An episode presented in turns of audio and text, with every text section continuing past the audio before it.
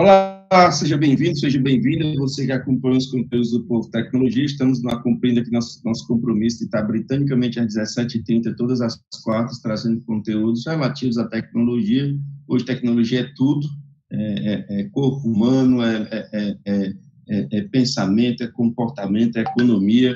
Isso foi uma, uma mudança drástica, inesperada e muito impactante deixada pela pandemia. E a gente não pode comemorar nada vindo, vindo da pandemia, mas é uma alteração planetária muito forte, a gente tem que se adaptar, é um mundo novo. E a gente tem o prazer de receber, sim, mas antes de dizer, lembrando sempre que nossos conteúdos estão sempre disponíveis todos os dias, de manhã e tarde, conteúdos é, em comentários na CBN, e também, a qualquer momento, novidades na coluna do Povo Tecnologia. Aliás, hoje eu coloquei uma, uma entrevista que eu fiz com o chat GPT, né?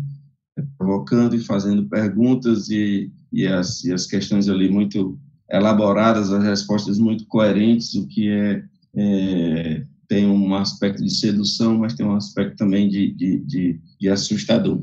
O João riu porque ele sabe aí, quem, quem é envolvido com TI está maravilhado e assustado aí com esse, com esse novo, novo E aqui agora apresentando João Brasil, que é líder de sistemas cyberfísico do Instituto Atlântico, admirado do Instituto Atlântico. A gente já conversou, já entrevistou, já deu muito, muitas notícias a respeito. João, seja bem-vindo, obrigado por ter aceito o convite. Vamos aí conversar sobre essa pauta é, inusitada do ponto de vista da forma como se apresenta, mas que eu considero que tem a essência da tecnologia, que é resolver o problema das pessoas, resolver o problema da sociedade. Para mim, essa é a essência que vale da tecnologia. Seja bem-vindo. Perfeito, Milton. Muito obrigado pelo convite. É um prazer estar aqui. E você destacou bem é, é, o propósito da tecnologia, e isso casa muito com a missão do, do próprio Atlântico, né, instituto que eu trabalho, que, que é justamente fornecer essas soluções tecnológicas que contribuam para o desenvolvimento e progresso do, do bem-estar da sociedade, né? Então, cara, a tecnologia, ela tem que servir à sociedade, ela tem que trazer valor e contribuir para o nosso desenvolvimento.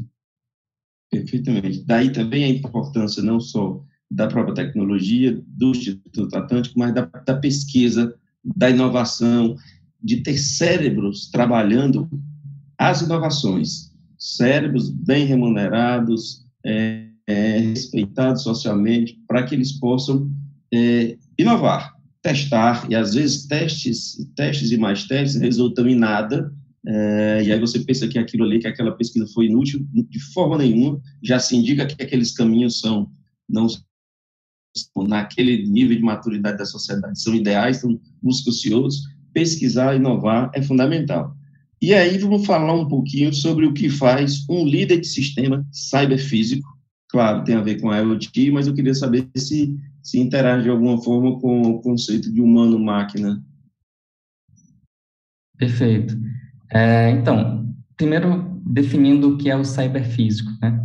É, como o próprio nome sugere, sistemas cyberfísicos são aqueles sistemas que relacionam ou conectam né, o meio físico ao meio digital, ao meio cibernético, né? E geralmente essa conexão é feita através de sensores, atuadores, que buscam traduzir né, é, variáveis do mundo físico para algo que possa ser utilizado virtualmente. Então, é, dentro de uma indústria, você encontra dispositivos que fazem leituras dentro de máquinas, você consiga saber ali é, variáveis de operação, você consegue controlar a temperatura, controlar a umidade, fazer é, ajustes, é, manutenção preditiva. Você tem é, é, esse conceito muito ligado com a internet das coisas, né? o IoT, que visa Sim. essa hiperconectividade, você ter um mundo onde todos os objetos têm um nível de conexão e você consegue ter tudo digital e tudo virtual ao acesso ali de um smartphone, por exemplo. Então, o cyberfísicos, ele, ele é, é, tem essa definição em si, ela é bem genérica, né? É aplicável em qualquer parte da tecnologia, onde você vai ter interação com o ser humano, com o mundo físico. Então, uhum. é, e no Atlântico, é, a gente tem o que a gente chama de plataformas tecnológicas, né? elas ficam dentro do, do da área de P&D, do setor de inovação, né? É um pilar de P&D que tem dentro do setor de inovação aqui no Atlântico. E a gente é, tem seis plataformas né, com diferentes tecnologias e cada plataforma tem um líder técnico que tem como missão é, elaborar ações de pesquisa e desenvolvimento, é, difundir conhecimento sobre aquela tecnologia, aquela área dentro do próprio Atlântico e na comunidade, é, montar trilhas de capacitação, é, produzir provas de conceito, né, que são protótipos para colocar em prática ideias, né, e, e, que justamente o Safe Cable, que a gente vai comentar é, em breve, nasceu de uma prova de conceito da plataforma de cyberfísicos, e também a gente realiza estudos prospectivos, né, para... Mas, João, me explica como é, como é que surge a ideia. Alguém tem uma ideia qualquer e joga numa plataforma e todo mundo desenvolve, todo mundo debate, ou tem alguém que diz essa ideia aqui a gente vai tocar, essa aqui não, como é, como é que esse processo de seleção de ideias? Idealmente, as, as propostas começam com uma dor, um problema. Então, a gente está sempre atento ao que está gerando grandes problemas na sociedade, grandes dores nos nossos clientes, por exemplo, e a partir desse problema, a gente busca é, encontrar a maneira mais simples é, de usar a tecnologia para resolver aquele problema. Então, a gente cria, a, ideia, a nossa ideação parte sempre do problema na resolução desse problema. E aí, é, cada plataforma tem a sua maneira de ver né, sobre aquele problema, e aí algumas se encaixam mais do que outras e começam a desenvolver é, propostas de soluções que podem ser colocadas a provas em protótipos. Entendi. E aí tem, com base na seção de mercado, tempo, estrutura ali mais à mão, deve ser, devem ter muitos fatores para decidir o que de fato vai se, porque tem investimento é ter profissionais caros, tempo é cada vez mais caro, ideias não faltam, problemas também não. Exatamente. A gente tem que estar sempre se atualizando para saber quais são as tendências do mercado em relação à tecnologia, quais são as tendências de desejo dos nossos clientes ou potenciais clientes e casar isso com é, o problema que está sendo atacado, encontrando sempre qual seria a melhor maneira para resolver ele. O que provocou essa nossa conversa aqui foi uma, uma ideia interessante, que é desenvolver uma plataforma que quer acabar, que quer lutar contra os furtos de cabos elétricos. Um problema prosaico, do ponto de vista da, da, de tantos problemas complexos que, que há no mundo, porém, um problema extremamente caro para a sociedade, para as pessoas, para as empresas, e que esse problema, problema na minha opinião, dialoga com a nossa, com a nossa baixa civilidade, com a nossa tragédia social.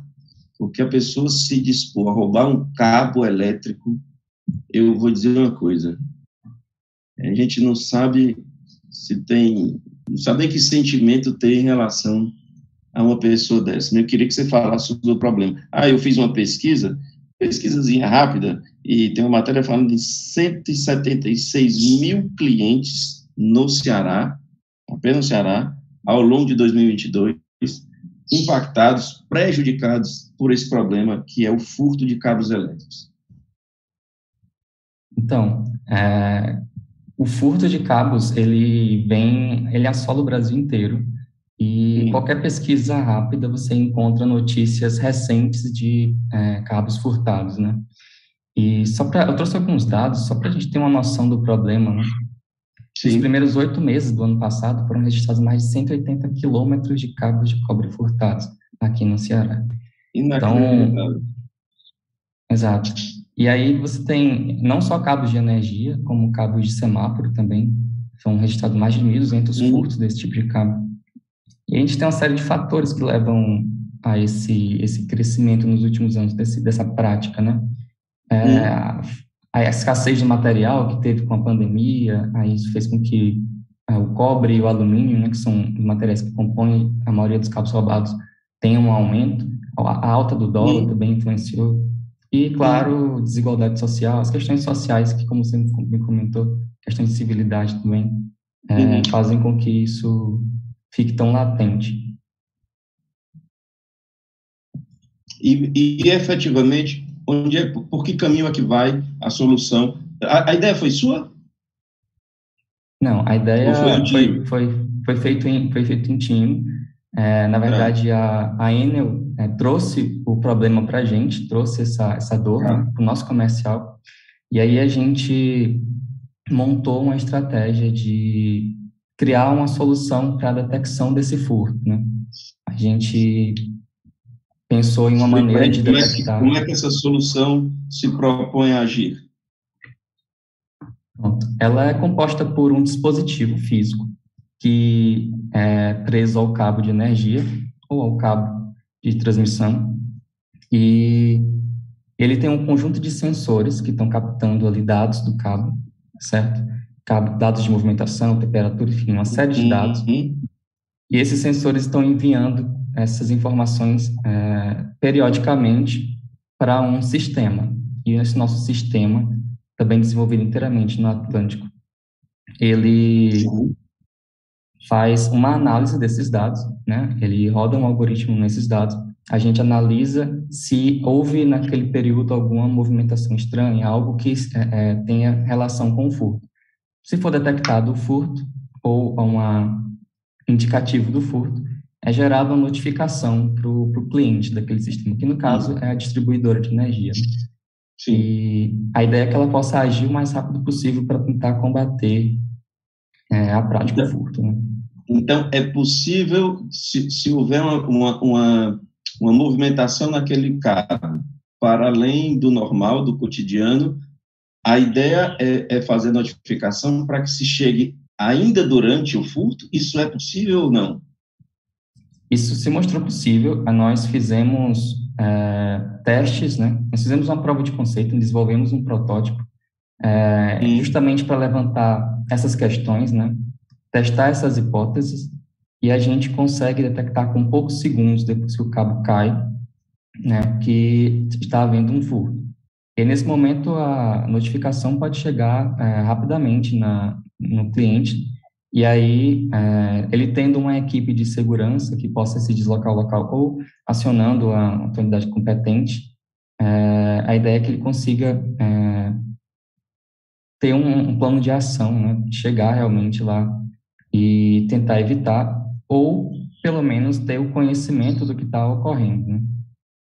Até isso é difícil para a concessionária, às vezes ela se depara com, com uma queda de energia levam a equipe técnica para o local, a equipe técnica, é, para consertar algum problema elétrico, chega e verifica que é um furto, precisa voltar, acionar uma outra equipe para reparo, isso leva tempo, isso leva custo de, de né, da própria equipe. Então, é, é, mais barato ter uma equipe de, de segurança do que ter ali uma ou duas equipes com expertise diferentes para ir consertar um cabo que, na verdade, não está mais lá. Essa é a lógica?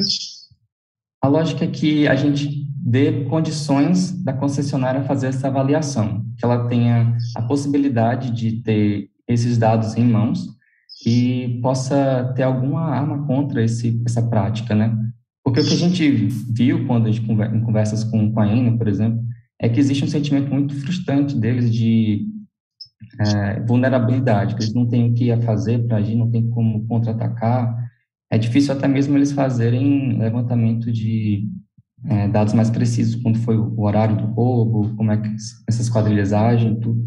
E essa solução, ela permite essa inteligência adicional e permite eles montarem um plano de ação para combate. Provavelmente mesmo. aí também, João, deve haver um estudo de mancha de calor, ou seja, onde existe mais esse tipo de coisa, para atuar de forma mais assertiva, provavelmente com a, com a segurança pública, uso de câmeras, enfim. Perfeitamente.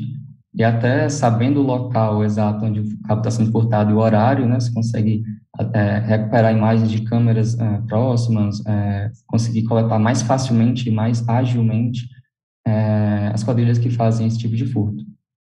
Como é que está a implementação do Safe Cable? Ainda não tinha, não havia citado o nome, Safe Cable é o nome dessa, da solução desenvolvida aí pelo João e o time que está junto com ele, é, lá no, no, Instituto Atlântico. Como é que está a implementação? Você já é piloto ainda? Já tem uma, uma parte inicial? Como é que está isso?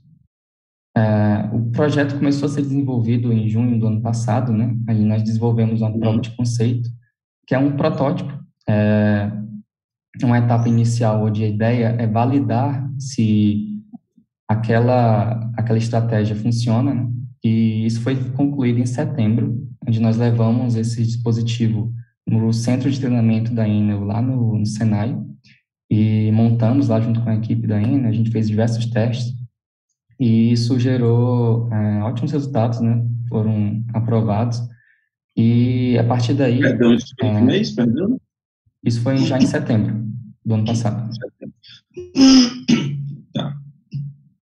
E a partir daí o Safe Cable entra no estado de um, um, é, um projeto, né? um projeto de desenvolvimento ainda. Ele precisa ser evoluído mas ele já está em um estado relativamente avançado de desenvolvimento, porque ele já passou dessa fase inicial onde geraria, teria essa dúvida, esse risco de que se ele funcionaria ou não. A gente sabe que ele funciona.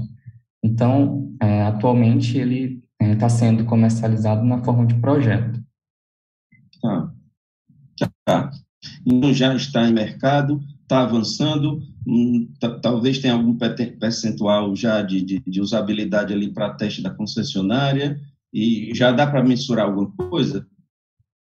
Então, a gente está prospectando, né, as distribuidoras de energia, que são os principais interessados. Ah, então não, nenhuma, nenhuma, nenhuma concessionária ainda, nenhuma distribuidora implementou de fato? De fato implementado ainda não. A gente está com o, essa prova de conceito é, concluída, né, e com essa é. solução é, à disposição. É, eu, eu creio, você sabe, conhece alguma outra iniciativa no Brasil ou no mundo que faça algo similar? Não, olha, a gente pesquisou, a gente inclusive escutou isso das concessionárias, das distribuidoras, que é, são raríssimos os casos que eles tentam fazer de fato algo prático para combater o furto e ainda mais difícil encontrar algumas que, que já tenham feito alguma prova de conceito, algum dispositivo prático e real que já tenha sido validado em campo. É, tem, tem algo muito interessante aí que é o pioneirismo, né? Se, se, se você vai encontrar muitas falhas, todos vão, vão, vão melhorar, é assim que é a vida, é assim que é a TI, as invenções, etc. Mas tem uma parte-se a partida de um, de um patamar muito bom, muito, muito é, consistente, né? Eu quero só aproveitar aqui o Edilson, Edilson Ceará, que pergunta as atualizações das informações do cabo são feitas de quanto em quanto tempo? Então, isso depende, depende do, do, do projeto que a gente está implementando. A gente tem a possibilidade de alterar esse período. Por que, que ele vai afetar no, no, dispositivo em si? Ele é um dispositivo que ele usa bateria. E o tempo de uhum. vida da bateria, né, o consumo, é inteiramente ligado com, com o período com esse tempo em que ele age. Isso. A gente já estipulou usar é, 10 minutos, 5 minutos, e isso vai mudando a capacidade da bateria, isso influi também no tamanho do dispositivo. Enfim, como são variáveis que a gente pode é, é alterar ainda, não tem um período fixo. Hoje a bateria dura quanto tempo? A nossa perspectiva é de que a gente consiga desenvolver um dispositivo com de 3 a 5 anos ali de, de uso com bateria. Ah, 3 a 5 anos. Então, nós estamos falando de, de, de longuíssima duração. E se você Isso. botar aí, diminuir o intervalo de envio de informação para 5 minutos, talvez o que aconteça é cair para 2 anos e meio, 2 dois anos você dá manutenção numa bateria é, é perfeitamente viável. Exato, a ideia é justamente essa. A gente usa tecnologias de baixíssimo consumo de energia justamente para viabilizar esse, essa questão da bateria, né? Olha, é, tem outra, um outro mercado aí associado a esse mercado que você vai começar a dar, vocês vão começar a dar é, é, é, é aceleração, que é esse aí de estar tá monitorando o cabo, é, que é o, o mercado desses, desses sensores, né? Recentemente eu li que a, a necessidade de sensor para todo tipo de usabilidade é, explodiu. Né? Até banheiros para é, questões químicas, enfim. Sensor é algo que é um, é um mercado que está explodindo e não vai parar, não, não vai parar de se desenvolver, porque cada vez quer, quer se algo com melhores níveis de bateria, materiais mais baratos, que façam o seu papel de interação com, com, com roteadores, enfim, outros, outros tipos de equipamentos, então, isso, e, e cada vez mais discretos, né? Então, a, uhum. o, o, o céu é o limite. Como é que foi essa questão de hardware para vocês? Perfeito. Inclusive, é interessante porque é importante a gente é, salientar que a gente não desenvolveu é, unicamente com o Instituto Atlântico, né? A gente também tem uma parceria com uma empresa, um ICT, na verdade, um outro instituto de hardware, que é a ONI, lá de Minas Gerais, onde eles são especialistas em, em, em hardware, né? Então, é, nós desenvolvemos hardware do nosso lado, eles também do lado deles, e fizemos testes com ambos. É, com essa questão dos sensores, é, a gente tem é, utilizado sensores que são amplamente comercializados, não são sensores complexos, são sensores simples, né? O nosso é, diferencial está no algoritmo de detecção do furto, né? No, no software que está analisando esses dados, na inteligência que está fazendo essa diferenciação do movimento comum e para um furto, né? Um furto de cabo em si. Ah. E é, é, caro, João? Não pode, né? Você tem que, tem que racionalizar o máximo possível, né? Exato. É, a ideia é deixar o menor valor possível, né? mas esse valor depende muito da, do tipo de projeto que vai ser feito, a quantidade de é, dispositivos é, produzidos, né? E quanto mais dispositivos... Você tem aí uma... Você tem, a, a, tragédia, ela, ela é protetora desse, dessa invenção. Porque o, o prejuízo dessas empresas são tão grandes que eu acho que você pode se dar o luxo de pesquisar coisas mais caras, de ter hardwares mais caros, porque aí do que você conseguir de caro ainda vai ser menor que o prejuízo delas. Estou correto? Corretíssimo. Inclusive, a gente fez uma estimativa, né, junto com, com algumas distribuidoras, de que o custo de reparo pode chegar a um milhão de reais por quilômetro de rede perdida. Então, você e imagina que no Brasil... falando de, em oito meses, 180 quilômetros? Então, Exatamente, 180, 180 milhões numa estimativa de, de, de, de, de 2022. 2022. Oito meses de 2022, está correto? Corretíssimo. Então, é, você imagina, isso, esses custos estão atrelados desde o do cabo de cobre ao reparo nos postes energia, que muitos são quebrados durante essas, esses furtos, é, custo com as, a multa por falta de né, é, energia, essas, essas companhias elas pagam multa, né? E hum. além do custo operacional, que é bem alto. Tá bom. Bom, o que mais aí que a gente tem aí de novidade é, para esse tipo de. Vocês não pesquisam só uma coisa, né? Como é que. O que, que você tem mais de novidade aí para nos dizer?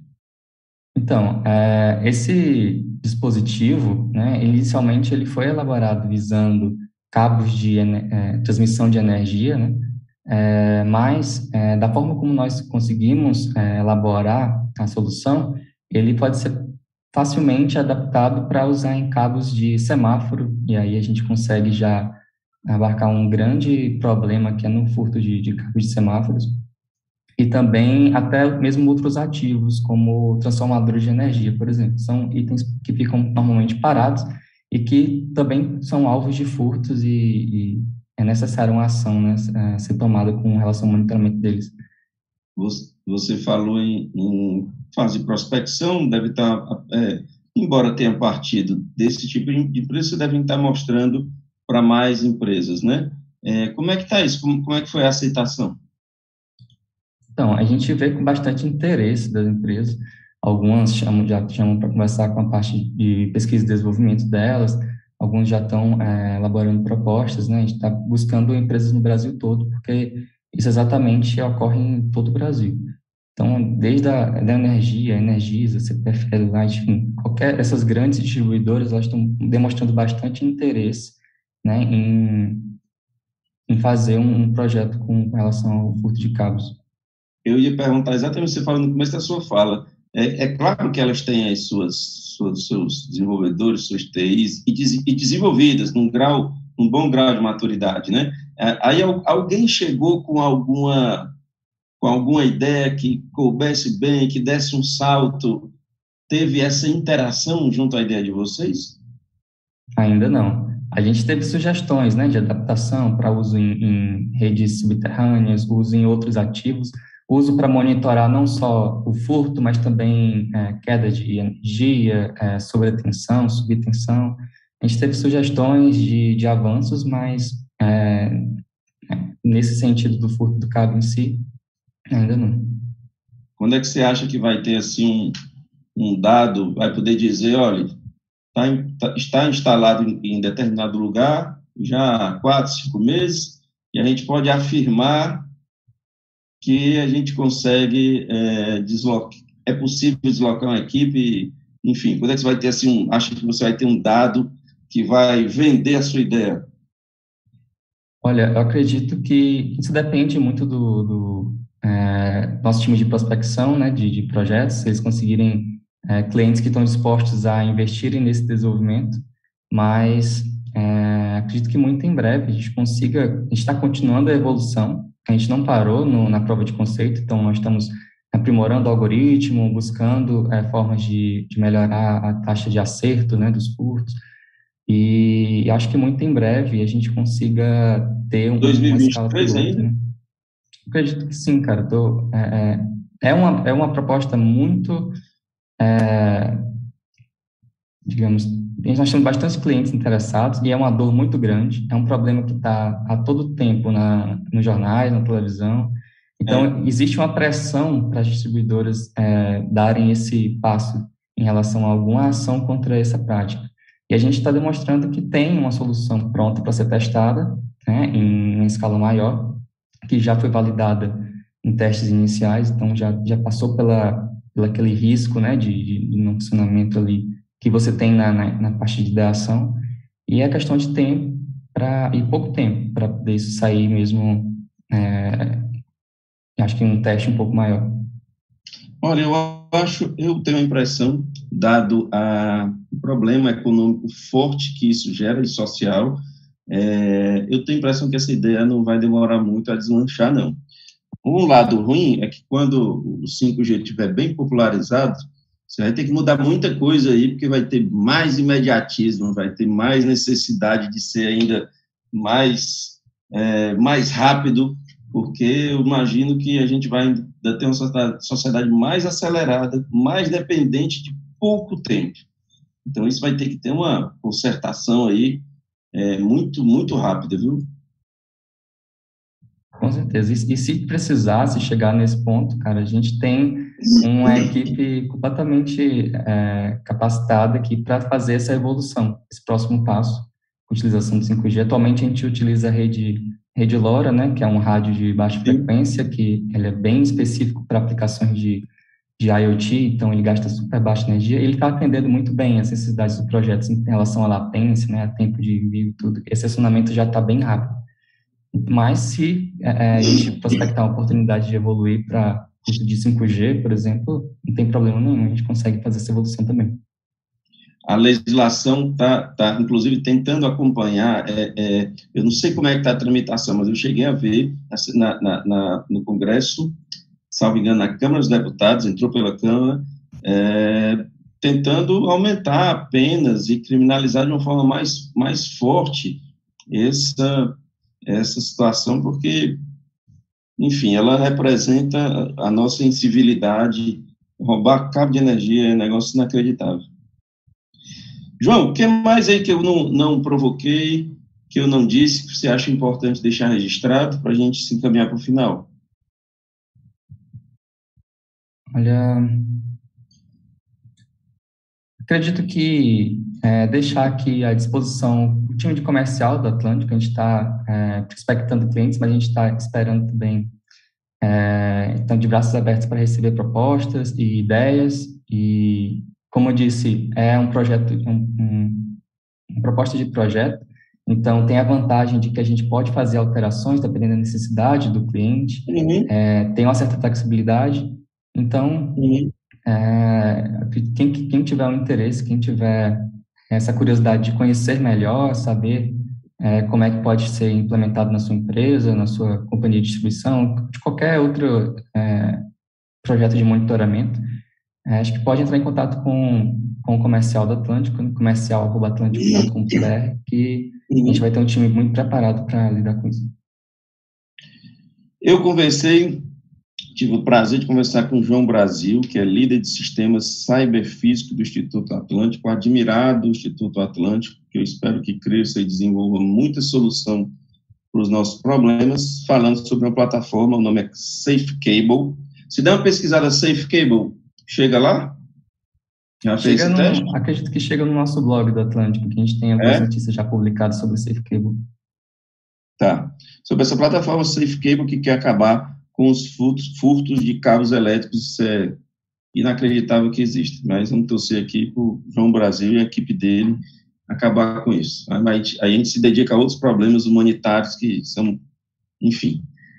João, obrigado, obrigado a, a todos que nos acompanham, obrigado aqui pelas perguntas do, do Edilson. O Edilson Ceará disse que um dia ainda trabalha no Instituto Atlântico. Como é que o Edilson Ceará pode submeter o currículo dele lá para o Instituto?